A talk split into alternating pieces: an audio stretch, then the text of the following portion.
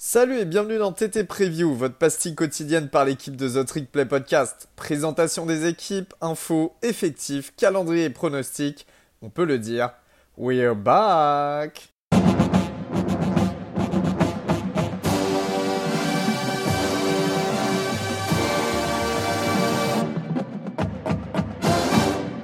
Bonjour à tous et bienvenue dans cette nouvelle preview de The Trick Play. Aujourd'hui, je suis avec mon ami Augustin Gabal. Comment ça va, Augustin? Salut, Lyon Aujourd'hui, on se dirige du côté du Sud Texas et notamment l'Université du Texas à San Antonio, UTSA, les Roadrunners, comme vous les connaissez, qui sortent d'une très grosse saison, qui est un programme extrêmement jeune qui a été créé en 2009 alors, pour la petite anecdote, tous les fans de Friday Night Lights, Tim Riggins est censé aller jouer dans ce programme. Un moment après, il abandonne la fac, mais c'est ce programme-là. Et à l'époque, le programme n'existait pas, il me semble. Donc euh, voilà, c'est la petite anecdote. Euh, il joue du côté de l'Alamodome, donc un stade de 60 000 places euh, emblématique. Tous les gros sports américains, que ce soit professionnels ou au niveau universitaire, ont eu des gros matchs dans ce stade. la WWE a organisé deux Royal Rumble dans ce stade. Enfin voilà, stade historique, pareil, des grosses équipes nationales en football, en soccer qui ont joué. C'est vraiment un stade mythique quelque part et qui représente bien le sud Texas. Et bien évidemment, il y a tous les matchs euh, lycéens et notamment les finales lycéennes texanes euh, qui s'y jouent assez régulièrement. Voilà, voilà. Euh, pour ce qui est du programme, eh bien, ils sont en conférence USA, mais ils vont passer en 2023 en AAC. Ça, ça, montre une ascension quand même assez fulgurante du programme en aussi peu de temps. Hein. un programme créé donc il y a 13 ans de ça. Euh, et puis euh, tout de suite, on va vous exposer la saison 2021 qui était excellente pour le coup, avec 12 victoires, 2 défaites, dont 7 victoires et une défaite en conférence. Victoire en week 1 face à Illinois, donc euh, face à du Power 5 de la Big Ten. victoire en déplacement à Memphis. Victoire à Western Kentucky sur le fil. Il n'y a eu que des gros scores, que ce soit sur, sur l'attaque comme pour ce que s'est pris la défense. Il y a eu une seule défaite, c'était face à North Texas. Seule défaite en saison régulière au tout dernier match. Bah, euh, petit bisou à Caleb Bowell, hein, le linebacker de North Texas qu'on a interviewé, disponible sur YouTube l'année dernière. Euh, et puis voilà, il y a une victoire euh, face à Western Kentucky en finale de conférence USA. Ça a amené tout ça à un bowl, Augustin, un bon bowl en plus. Ouais, c'était le Frisco Bowl, le célèbre Frisco Bowl face à San Diego State de Mountain West. Alors malheureusement, ça s'est soldé sur une défaite 24 euh, à 38. Il, euh, il, frisqué à ce bowl ou pas? Tu sais où c'est le Frisco Bowl au moins? Ouais, c'est dans, le stade du, dans le stade du FC Dallas, l'équipe de, de, football, de, de, de soccer, excusez-moi, de Dallas. Exactement. Euh, du coup, ça leur a même pas valu d'être classé dans l'AP Poll de fin de saison, ce que je trouve plutôt honteux. D'une façon générale, Elio, c'était la meilleure saison de leur histoire. Euh, la meilleure saison de la récente histoire euh, des Roadrunners, puisque le programme a été créé en 2009, comme tu l'as dit, pour seulement la deuxième saison de Jeff Traylor à la tête du programme. Euh, évidemment, un tel succès en deux ans en partant, en partant de rien, parce que avant les coachs, c'était Larry Cooker. Larry Cooker, c'est celui qui était le coach de Miami dans les années 2000, et après Frank Wilson, qui est aujourd'hui l'associate head coach de LSU. ces deux coachs n'avaient pas réussi à faire bah, des, des, bonnes choses là-bas à San Antonio. Mais Jeff Traylor, en l'espace de deux saisons, a réussi à faire ce qu'ils n'avaient jamais réussi à faire. Et évidemment, ça a attisé les convoitises de programme du Power 5. Mais Jeff Traylor, en bon texan, hein, euh, qui a été euh, notamment coach de high school, a décidé de prolonger une prolongation de 10 ans, assez chère d'ailleurs. Et euh, son buyout, pour l'anecdote, est élevé à 7,5 millions de dollars. Elio, on part comment pour la saison 2022 on en avait parlé de ce coach l'année dernière parce que c'est vraiment formé au Texas. Il a fait toutes ses classes au Texas. Il a entraîné et a été pendant plus de 15 ans un super coach de, lycée au Texas. Puis il était parti ensuite du côté Texas, euh, de SMU. Il a eu des rôles d'adjoint, tout ça. C'est vraiment un mec formé dans le cru. Donc euh, ça va être intéressant parce que ça annonce les échéances en fait pour les prochaines, euh, les prochaines années, notamment au niveau des commits. Alors cette année, en termes de commits, ils sont à la 80e classe euh, du pays, avec six transferts qui sont arrivés. C'est la deuxième classe de conférence USA. Euh, ce qui se passe souvent, c'est qu'au niveau des, joueurs qui recrutent euh, UTSA, c'est un petit peu les seconds couteaux du Texas. On sait que c'est un état très très profond au niveau de, la qualité pour les joueurs. Tu peux en trouver un petit peu partout et un petit peu perdu n'importe où dans, l'état. L'état est extrêmement grand en plus. Et l'UTSA profite de ça même si c'est pas des joueurs reclassés, c'est des joueurs qu'ils arrivent à former. Et euh, Traylor, donc, qui était ancien coach lycéen, en est la preuve. Euh, au niveau du coaching staff, on a eu le départ de l'offensive coordinateur Barry Looney, qui est parti euh, pour le même poste du côté d'Illinois, donc en Big Ten. Il a été remplacé par un duo Matt, Matt, Mattox, l'offensive line coach de l'année dernière, et Will Steen, qui était l'ancien receveur coach et qui est maintenant offensive coordinateur et QB coach également. Euh, au niveau de l'attaque, eh bien, on a 9 starters de retour. C'est énorme et c'est pas mal de joueurs qui sont là en troisième, voire quatrième année. Donc, très expérimentés. Ça, c'est vraiment intéressant pour l'attaque qui était déjà était, c'était de la dynamite déjà l'année dernière. Là, ça va être encore plus pour 2022. Ils avaient une moyenne de 36,9 points en 2021, la 11e meilleure attaque du pays avec en figure de proue comme quarterback Frank Harris, qui est un super senior, donc sixième saison euh, de college football. Il est gaucher. Il a lancé 3200 yards, 27 touchdowns et 6 interceptions. Et il a couru 570 yards et 6 touchdowns. C'est un vrai dual threat. On voit, bon, il n'a pas un gabarit euh, immense et fantastique, mais il s'est vachement bien utilisé bah, déjà son bras gauche.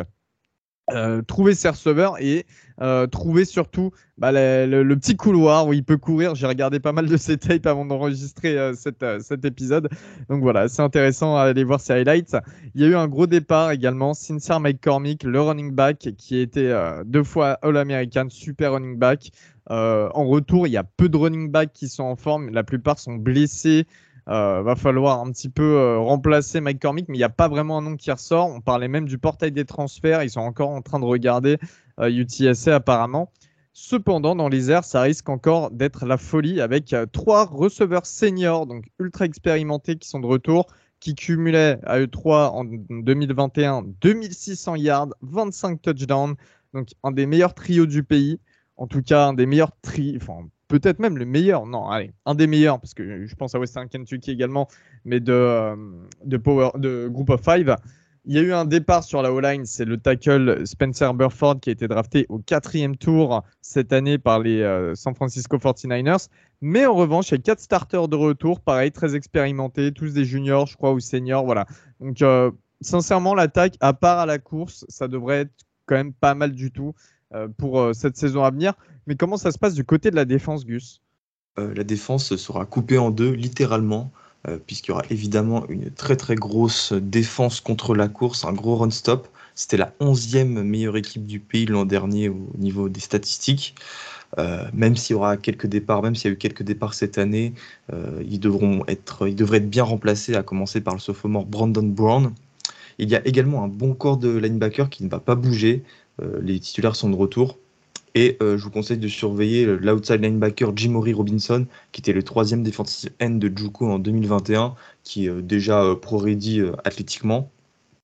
En revanche, la défense contre la passe a été une véritable catastrophe en 2021. C'était la 110e équipe du pays à ce niveau-là, avec les, statistiques cumulées.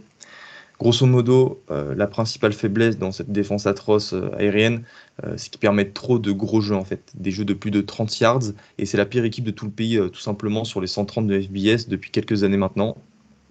Ça ne risque pas de s'arranger parce que chez les DP, il y a le départ bah, du cornerback Tarek Woolen, vous savez, ce, ce, freak qui a été drafté au cinquième tour par les Seahawks.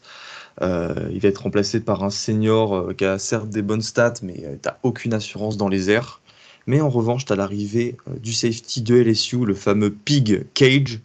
Euh, ouais, Pig Cage, qui va faire un bien fou euh, à cette défense aérienne. Maintenant, reste à savoir comment tout ça va se goupiller parce que c'était vraiment pas ça l'an dernier et il va falloir vraiment. en fait, le salut de la défense passera par une défense contre la passe qui s'est substantiellement améliorée. on ne se fait pas de soucis pour le run-stop, mais voilà, si c'est trop compliqué dans les airs cette année, UTSA va avoir beaucoup de mal pour, euh, pour élever son, niveau de jeu. Très bien, très bien. Augustin, euh, alors, il y a une question un petit peu plus large finalement qui se pose à partir de ce moment-là. On en a parlé, c'est un programme jeune, ils sortent d'une très bonne saison. Bon, ça a l'air de, de, rester un petit peu sur les mêmes rails pour l'année prochaine.